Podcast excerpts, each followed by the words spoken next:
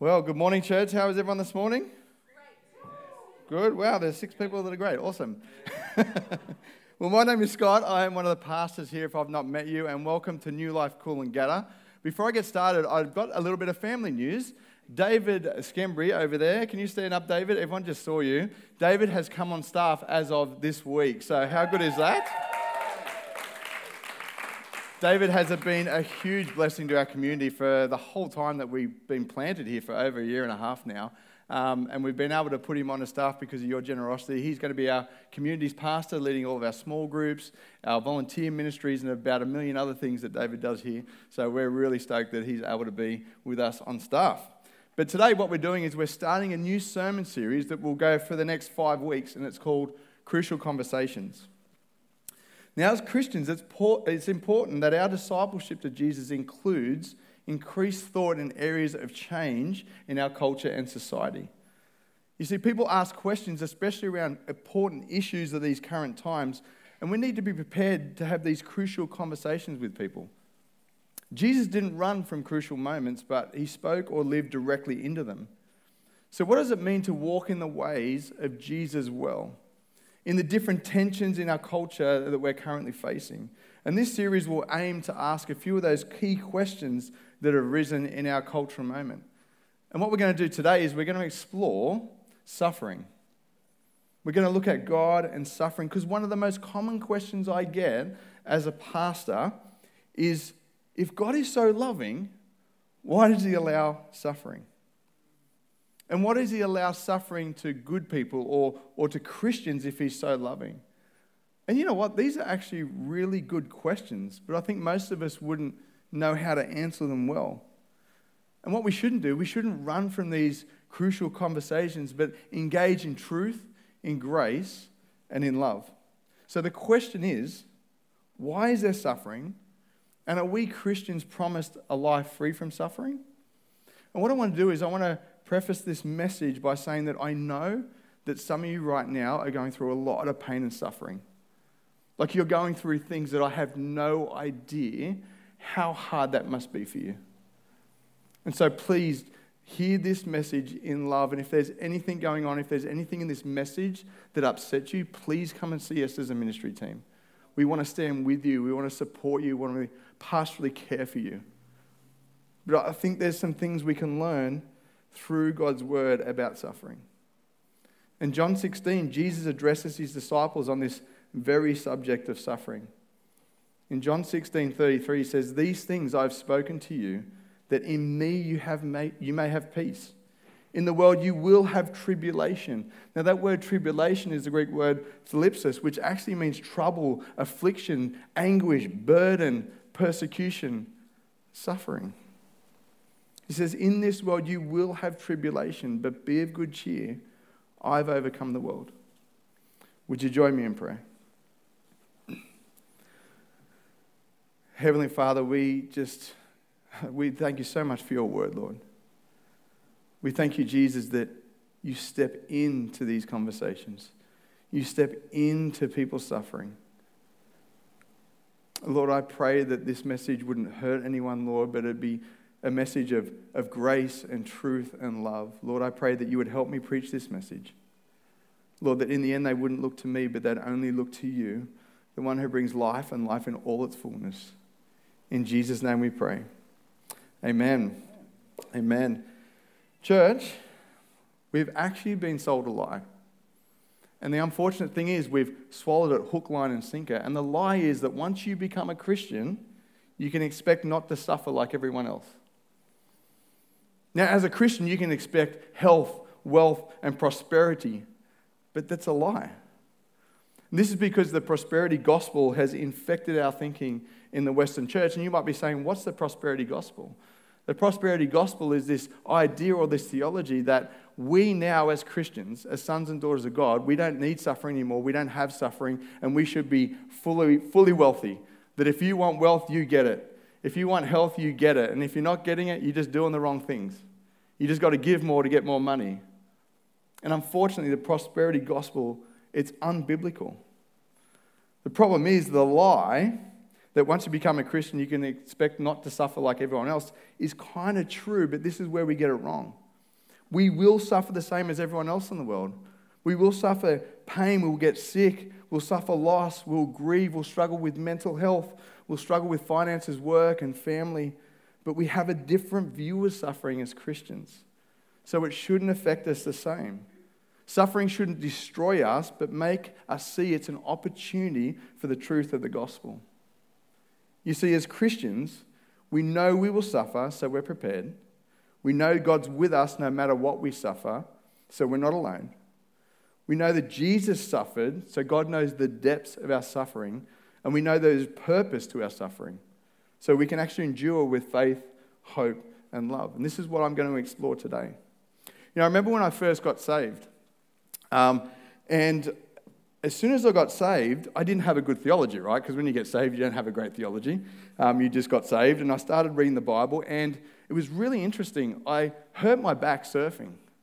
So I had some um, bulging discs, and I had a fused disc down in my, back, in my back as well. So I hurt my back, and I was out of the water for about three months.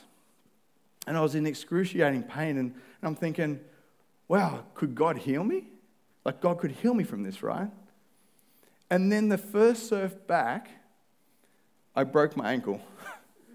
like I broke my ankle in the surf and I came out of the surf. I could, couldn't walk. I got out and I go to the physio and he's like, oh, this is going to take about eight weeks. You should go get an x ray. And I'm like, ha, I'll be fine. Didn't go get x-rayed, so it took over about 12 weeks to get better over three months. And then again, first surf back, I put a brace on my ankle and I go back. First wave, bang, my back goes. I actually herniated a disc. It came out between my spinal cord and my spine. And I literally couldn't walk. And I'm going to see doctors, and they're telling me, you need surgery.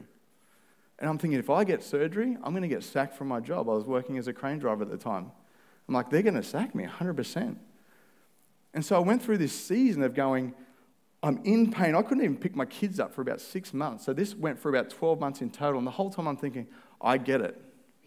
You know, I got saved at 33. God's just punishing me for all my sin. Like it's time for me to pay back what I'd done. You see, I had this twisted theology, right?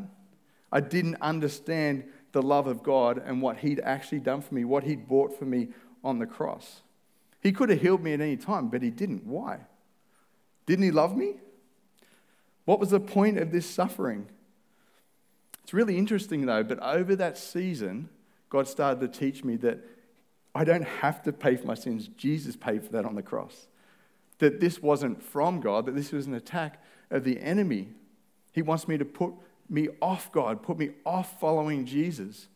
And through this season, God taught me true theology through His Word. And that I could fight against this. And it was over that time where I had this bad back that I was praying for people back and, and they were getting healed. God was healing people's backs, yet I was still in pain. But God was doing something in me. He was building my character. So God had a purpose, and I'm actually the better for it. So, what I've realized from suffering everything that I've suffered, I've learned that everything comes, that everything that comes against me is actually an opportunity to make me more like Jesus. You see, I don't think suffering is the main issue. It's suffering without a purpose is the real issue. Let me prove this to you. Think about people that run marathons, right? That's suffering, okay? Like you're running for a long time. You see those people coming across the line? They can barely walk. Some of them literally crawl across the line, right? Look at these people that train and suffer and sacrifice everything. For what? Because they have a purpose, right? They want the victory, they want the accolades. It's not suffering that's the issue, it's suffering without purpose. Like, here's the crazy thing as humans, we'll even pay to suffer. My wife is a personal trainer. People pay her to destroy them. They vomit in their classes and all this sort of stuff. And people say to me, Why don't you train with your wife? I'm like, I know what she's like. I'm not paying to suffer. But, right, we pay to suffer. So the real issue is suffering without purpose. And here's the problem with people who don't believe in a loving God there's actually no purpose in suffering. Therefore, it's to be avoided and it destroys people because they don't see any good in it at all. But what if we knew or had faith that suffering actually had a purpose, even when we don't see it? Would that change the way you suffer, how you would actually live? Would that give you the drive and the strength to endure suffering, like, like fitness? I think it does. Because we'll endure if there is a purpose. And I believe there's a few things we need to learn to live in hope, faith, and love in the face of suffering.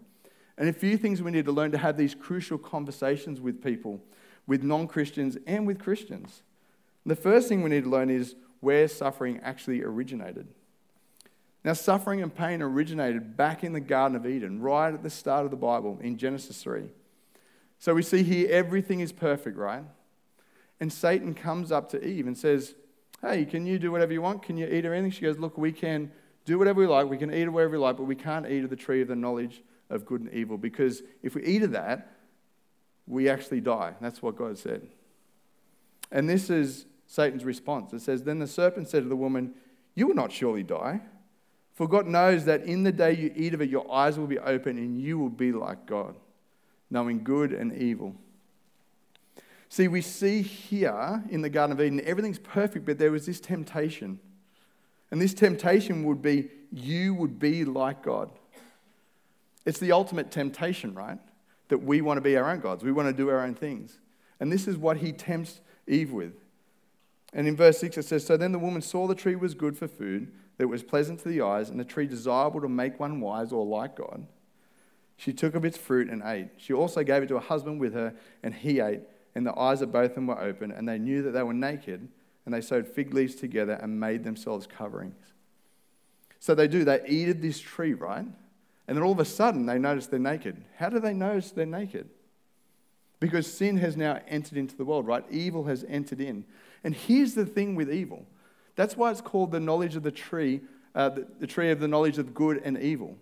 Because you can't truly experience evil without experiencing it in your life. You can't truly know the difference between good and evil without experiencing it, right?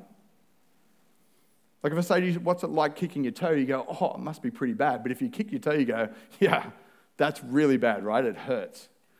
So what we did in this moment, we invited evil and suffering in as part of our experience of humanity. And what that did is it permeated everything.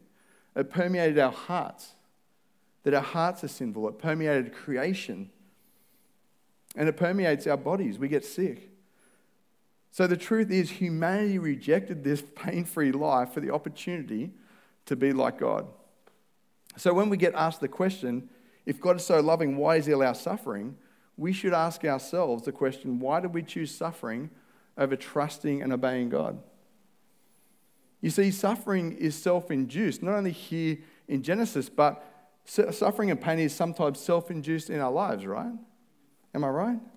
A lot of suffering we face is because we ourselves or other human beings have sinned against each other.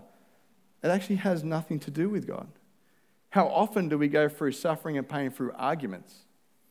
We want to fight with people. We want to be right. Our pride comes in and takes over and causes pain and suffering in our lives. Or greed comes in and, we want more of this, we want more of that, and we'll run over people to get it. Or people will run over you. When people steal from you, or we get into trouble with our finances because we want everything that the world offers and then we have all this debt that we can't simply pay off. Or our health. You know, we eat KFC every week like I used to, and uh, now I'm on a diet. It's right, that's self induced, right? It's not great. It's not great because we bring these things on ourselves. We smoke, we hurt ourselves. The problem is, it's a problem with the human heart. And we want to blame someone else for our sins. So instead of, instead of taking responsibility for our actions or the actions of others, we actually blame God. God becomes this easy scapegoat, right? So instead of saying, oh, these are my actions or these are the actions of other, we can just go, we won't face that. It's your fault. Why are you allowing it? It's so bad. We actually need to take responsibility for it.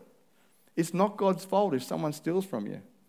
How's it God's fault if you're sick because we're living an unhealthy lifestyle? We need to take responsibility for the suffering we've caused to ourselves and others, and we need to actually repent and stop blaming God as if He did it. Because until we actually recognize that we are part of the problem, that we participate in suffering in the world, we won't actually do anything about it. And we need to repent of sin and turn to God. That's the gospel message, right? So now we know that suffering originated with us and we are partakers in perpetuating this suffering in the world and we need to repent. What does Jesus actually say about suffering? Well, let's go back to that Bible verse that I read at the beginning of the, of the message John 16 33. These things I have spoken to you, that in me you may have peace. In the world you have tribulation, but be of good cheer, I have overcome the world. Now, John 16 is this last discourse where Jesus is talking to his disciples. He's about to go to the cross. He's about to go to die for all of humanity. He has this last opportunity to speak to his disciples. And what does he do? He says, These things I have told you that you would have peace. He's saying, I am preparing you for a life of suffering. Don't think it's weird that you're going to suffer. I'm preparing you for that. And he says, In the world you will have tribulation. He didn't say, In the world you might, or in the world you won't because I'm going to protect everything. He says, In the world you will have tribulation. You see, that Jesus doesn't promise his disciples they won't face suffering. He actually says, You will suffer. And in fact, this passage in context, Jesus is telling his disciples they'll suffer more than the rest of the world because they'll actually suffer for the name of Jesus. They'll actually be persecuted, every single one of them, for being followers of Jesus. Do we know that every single disciple, except for one, died, was murdered, was persecuted for the faith? Some were speared, a few of them had their heads cut off, one was crucified upside down. The Apostle John, they tried to boil him to death. It didn't work. Can you imagine that? Being boiled? This is suffering, right? This is Jesus' disciples. If he's going to protect anyone, he'd protect them, wouldn't he? But Jesus said to them, You will go through trials and tribulations. And in Luke 23, 22 31, I love this conversation. There's this crazy conversation that Jesus has with Peter. And he says to Peter, And the Lord said, Simon, Simon, indeed, Satan has asked for you that he may sift you as wheat. But I have prayed for you that your faith shall not fail. And when you have returned to me, strengthen your brethren. You see, Jesus promises Peter that he's going to have good trial here. Like Satan has asked to attack him. Satan has asked to come and sift him as wheat, to mess him up. And Jesus doesn't say, I've prayed and that's not going to happen. He says, I've prayed that although that's going to happen, your faith won't fail. Jesus prays that, that his faith would stand strong. Why? There's a purpose there. That what happens after that, that you return to me and then you would strengthen your brethren. You see, Peter has this purpose in his suffering. This experience of pain will actually equip him to disciple others, to lead them in love and grace. Here's the thing. After all of this, we see Jesus walking around the Gospels. Jesus never made light of suffering in the Gospels. In fact, he was moved deeply by our suffering, and he actually came to set us free from eternal suffering. Amen? And so we see Jesus walking around and, and he sees Lazarus. Lazarus is dead. And Lazarus' sisters come to him and he sees the grief on them, and it says, Jesus wept. Jesus felt the pain of grief. He sees a widow whose son has died. Her husband's died, her son has now died, and it says Jesus had compassion. That word there in the Greek is this deep, gut wrenching compassion for her. And he goes over and touches the casket and he raises to life. We see Jesus have compassion on lepers, his grief for the lost and the lonely. He feeds the 5,000. It says he had compassion. They were like sheep without a shepherd. And so then he goes and feeds the 5,000. These are all responses to human suffering, suffering of real people. If you're suffering, God is grieved. He sees it and knows what you're going through, and He has compassion for you. And there are times where He will actually relieve that pain, but there are times where He won't. But this is the truth. This is where faith comes in because we believe that God is perfect love and that God is sovereign over everything. So if we're relieved from suffering or if we continue to suffer, we trust that God has a plan. That somehow this is going to work together for good, for us, for those around us, and for the glory of God. And this is where the peace that passes all, the, all understanding actually comes into play in our lives. Because regardless of our suffering, we have peace with God and through God. So now we know that Jesus taught that we would suffer, and he sees the suffering of humanity and he is grieved. But what do the apostles teach then? I'm going to look at three of the apostles, three different apostles, and what they taught. There is so much about suffering in the New Testament. It's unbelievable. So I've just picked three quick little ones. First, Peter. Peter is one of the disciples that walked with Jesus through his whole ministry for the three, three and a half years. And he says in 1 Peter 4:12, Beloved, do not think it strange concerning the fiery trial which is to try you, as though some strange thing happened to you, but rejoice to the extent that you partake in Christ's sufferings that when his glory is revealed, you may also be glad with exceeding joy. Peter's like, don't think it's strange. Don't think it's weird that you suffer. Like, Jesus never said we weren't going to. All of human history shows that we suffer. None of us are free from that suffering. He goes, don't think that's strange. Don't believe the lie. This is real life. But rejoice because we suffer like Jesus. Jesus came and suffered, right? We partake in his suffering because we have a hope of a glory that's be to, to be revealed. Jesus was raised to life, right? Free from pain and suffering, and that's the hope that we look forward to. And that hope produces joy because this is not our end. This time on earth is not the finished product. We have joy ever before us. And so Peter was convinced that there was purpose to suffering. So let's second look at Paul. And Paul was converted to Christianity after Jesus' death, burial, and resurrection. So we've got someone who walked with Jesus and someone who came to faith after Jesus had died, resurrected, and ascended. So, like you and I. So, Paul comes to faith in Jesus and he follows Jesus. He plants a whole bunch of churches. And in Romans 5 3, he says, And not only that, but we also glory in tribulations, knowing that tribulations produces perseverance, and perseverance, character, and character, hope. Now, hope does not disappoint because the love of God has been poured out in our hearts by the Holy Spirit who was given to us. You see, Paul says we glory in suffering because it produces something in us. It produces perseverance or patience. Who needs more patience? I know I do. Just ask my wife and kids. I'll tell you. But that patience, when we go through these trial and tribulations, what does that do? It builds character, it builds faith, it builds hope because hope doesn't disappoint, right? Why? Because we know God's love, but the love of God has been poured into our hearts. That means we trust God in the face of suffering. And it's been poured out through the Holy Spirit. It tells us here that we're not alone because we have the Holy Spirit with us, guiding us, empowering us, and comforting us through these different times and trials. We become more like Jesus when we suffer, and God used our suffering to refine us in the fire, refine our character and our faith in Him. So again, Paul believed that there was purpose to suffering. The last one we'll look at is James. Now, James was Jesus' brother. Again, James seems he comes to faith later on because in the Gospels, it's kind of like they me don't believe that he's like the Son of God until after the resurrection, which is fair enough. Like if my brother said I'm the Son of God, I'd be like, yeah, sure, righto. Probably the hardest one to believe, right? Your, your closest family. So James comes to obviously faith after the resurrection of his brother.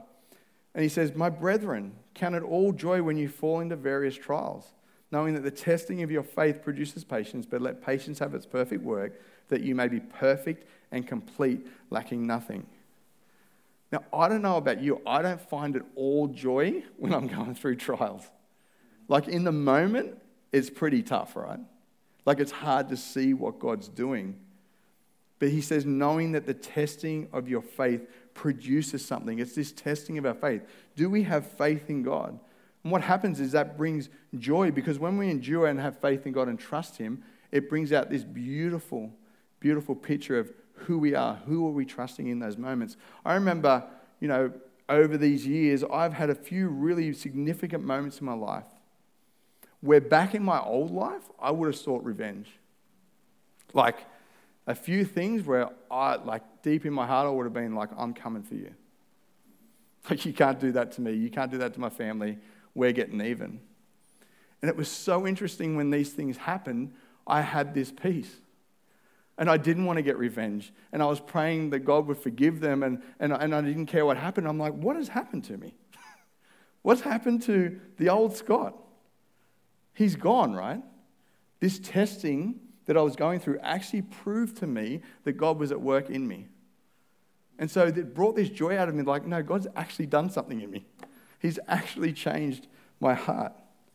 So James saw that suffering was a means to test our faith, therefore, had purpose as well. And we see that the apostles, they didn't see suffering as something to fear or to be avoided, but something that refines us, something that shapes us, something that makes us more like Jesus, something that builds our faith, not destroys it. What if that's how people saw us when we suffer? What if people saw us deal with suffering in a totally different way to the rest of the world? What happens when we suffer, we did forgive? Or when we suffer, we spoke about the hope that we have in us? Maybe that's something that would draw people to Christ. What if we actually look for purpose in our suffering? So we see Jesus teaching that we will suffer and God will be with us. And this is consistent with what the apostles taught throughout the rest of the New Testament when they're writing letters to Christians who are going through probably worse things than what we go through. They went through horrible persecution. The next thing is Jesus, the Son of God, God in the flesh, he himself wasn't immune to suffering. And this is the last point Jesus is known as the suffering servant, the king who came not to run from suffering, but run into suffering, embrace it for the saving of all humanity. Luke 9 21, Jesus is talking to his disciples and he wants to warn them of what's to come. And he strictly warned them and commanded them to tell this to no one, saying, The Son of Man, myself, Jesus, must suffer many things and be rejected by the elders and chief priests and scribes and be killed and to be raised the third day. You see, Jesus came to this earth, he knew his mission was to suffer, and he embraced suffering because he knew what that would actually achieve. And I love Isaiah 53 because it actually prophesies about this suffering servant, this suffering Messiah, this one to come to bring salvation to the whole world. And it's written about 700 years before Jesus. In Isaiah 53, verse 3, it says, He was despised and rejected by men a man of sorrows, acquainted with grief, and we hid, as it were, our faces from him. He was despised, and we did not esteem him. So we have this man here, this Messiah that we rejected, that we actually despised.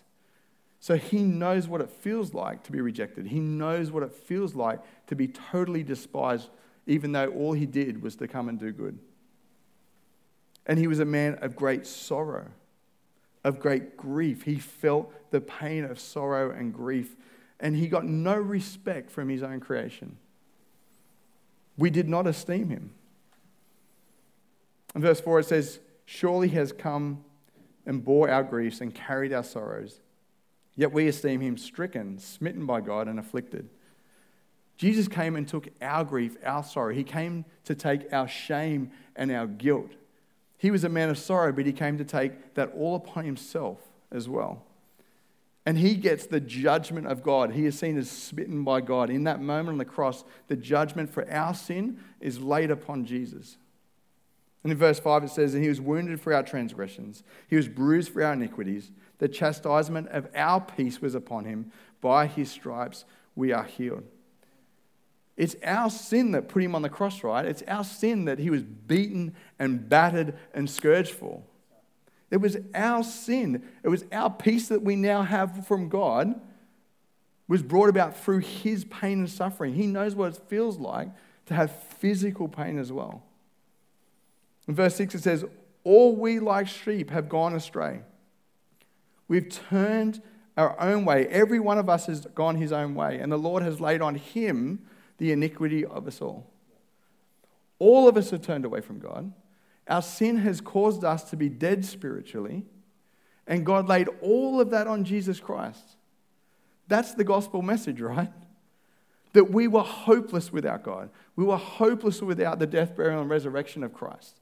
That it's only through Jesus' shed blood on the cross that we will celebrate in a moment through communion. It's only through this that we have access to God, that we have peace with God.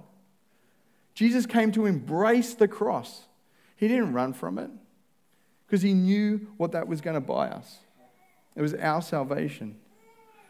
Christianity, in fact, is the only worldview that can consistently make sense of the problem of evil and suffering. Because Christians serve a God who's lived on the earth, who's endured trauma, temptation, bereavement, grief, torture, hunger, thirst, persecution, even execution. You see, the cross of Christ can be regarded as the ultimate manifestation of God's justice on sin and evil. When we ask, does God care about suffering? Does he care about evil? And the Christian God can point to the cross and say, yeah, that much. That's how much I was willing to suffer for you all because I love you. Jesus ran to suffering for you. That's how much he actually loves you. Christ experienced physical pain as well as feelings of rejection and abandonment. He experienced the same suffering as many people experience today who know the bitterness of isolation, of pain, of anguish. And we worship a God who knows your pain, who actually cares about your pain and has compassion and grief over your pain and the suffering of all humanity. Why? Because he's experienced all of them. And that's why Jesus came to earth, right? To eternally set us free from sin, that we would be restored back into relationship with him and instill hope in us. This hope that through the cross, hope in eternal life with God free from pain and suffering. Would the band like to come up? And we have this promise. We have this promise in Revelation. It says, God will wipe away every tear from their eyes. There shall be no more death, no more sorrow, no crying. There shall be no more pain. For the former things have passed away. Then he who sat on the throne said, Behold, I make all things new. And he said to me, Write, for these words are faithful and true. This is the promise Jesus gave to us. He overcame the world of sin and death through his death, burial, and resurrection. For anyone who repents and puts their faith in Jesus Christ, anyone who is a son and daughter of God, we have hope that this is not the end. And we know through God's word that, that God's word tells us that we will suffer, but it's a refining, right? It builds character. How do we show the world who Christ is through our suffering. We, the children of God, know in our hearts. We know this in our hearts because Romans 8 28 says, And we know that all things work together for good for those who love God, to those who are called according to his purpose. I love it how Paul says, We know. The witness of the Holy Spirit in our heart is we know that God works all things for good. The Bible testifies that there is purpose in our suffering, and we endure because God is good. God is perfect, and somehow, I don't know how, but somehow He works all things for good. Just like He did with the horror of the cross, He worked that for the good of all humanity, right? God took what seemed horrible and hopeless in that moment and made Jesus' death the salvation for all who believe. Hallelujah. Praise God. Here's the truth our journey will be tough, but we will reach our glorious destination. Hear Jesus' words for you. These things I have spoken to you, that in me you may have peace. In the world you will have tribulations, but be of good cheer. I have overcome the world. So, church, we know we will suffer, so we're actually prepared. We know God is with us no matter what we suffer, so we're not alone. We know Jesus has suffered, so he knows the depths of our suffering and he actually cares. And we know there is purpose to our suffering, so we can endure with hope, faith, and love. Would you join me in prayer? Heavenly Father, I, I don't know what people are going through right now. I don't know the pain and the suffering but God, this I know. I know you love them, you care for them, you see their pain and suffering. Lord, I know by your word that you work all things for good that those who love you and are called according to your purpose. God, would you open our eyes to see just a glimpse of your plan in the midst of suffering? Holy Spirit, would you come in this moment? For those who are suffering, Lord, would you bring your peace that passes all understanding? Holy Spirit, would you support them? Would you comfort them? Would you empower them? May they see opportunity to share your love and your grace in and through whatever they're facing. And God, would we be a community where we stand with one another?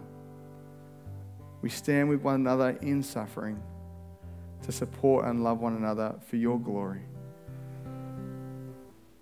God, we pray all this in the mighty name of Jesus, Lord. And we know that you can change all things. So I pray for, for your Holy Spirit to work in miracles and signs and wonders, Lord, for those moments where you can and will change things. Lord, we trust you. We put our faith in you. In Jesus' name, amen. And this is where we come to communion. This is what we remember when we share communion together as brothers and sisters in Christ that, that God Himself came in the flesh. God didn't sit on His throne and go, Too bad, you guys messed it up, I'm leaving there. He goes, I'm going to come down, physical form, and feel what it feels like to, to suffer pain, to be rejected, to be hated, to be scorned, to feel isolated. I'm willing to lay down my body and shed my blood for each and every one of you. So in 1 Corinthians 11, Paul writes, For I received from the Lord that which I also delivered to you, that the Lord Jesus, on the same night in which he was betrayed, he took bread. And when he had given thanks, he broke it and said, Take, eat. This is my body broken for you. Do this in remembrance of me. In the same manner, also, after supper, he took the cup, saying, This cup is a new covenant in my blood. Do this as often as you drink it in remembrance of me. For as often as you eat this bread and drink this cup, you proclaim the Lord's death until he returns. Let's pray before we take communion. Father God, your, your word says that we need to bring our hearts in line with you. We need to make sure our heart is right before you before we take of this holy communion. So, Holy Spirit, would you come? Would you convict us of any sin?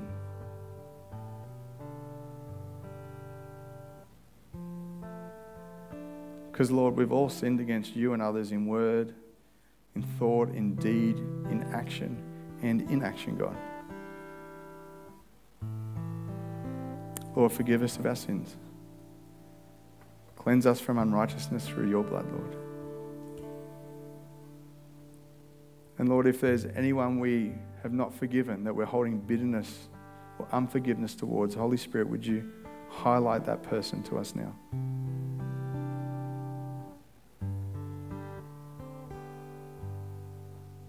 Because, Lord, we don't want to come and receive the free gift of forgiveness if we're holding unforgiveness somewhere else. So, Lord, we forgive them. We declare that we forgive them. Even though it doesn't feel not right in our heart, Lord, we, we forgive from our heart too. Because you've forgiven us so much. We pray this in Jesus' name. Amen. So if you want to rip off the top layer and get the bread out. How about we all stand?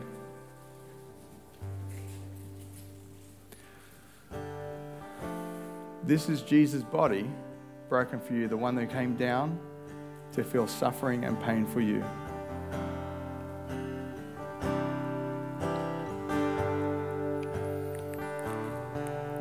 Now let's rip off the other one, which is really hard.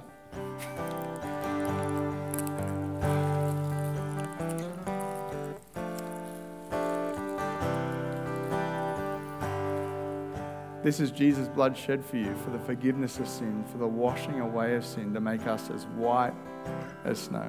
Let's drink together as brothers and sisters. Let's pray. Heavenly Father, Jesus Christ, Holy Spirit, we thank you that you're present in this place. Lord Jesus, we thank you that you are willing to embrace suffering. You are willing to embrace the cross for each and every one of us here. God, we just thank you and we praise you and we give you all the glory and salvation. For you alone are worthy of all that praise. Lord, we thank you for the gift of communion, the gift of your Son, Lord, our Lord Jesus Christ. Lord, we come together here in this place to worship you in spirit and in truth. And everyone said, Amen. So, how about we sing worship to this amazing?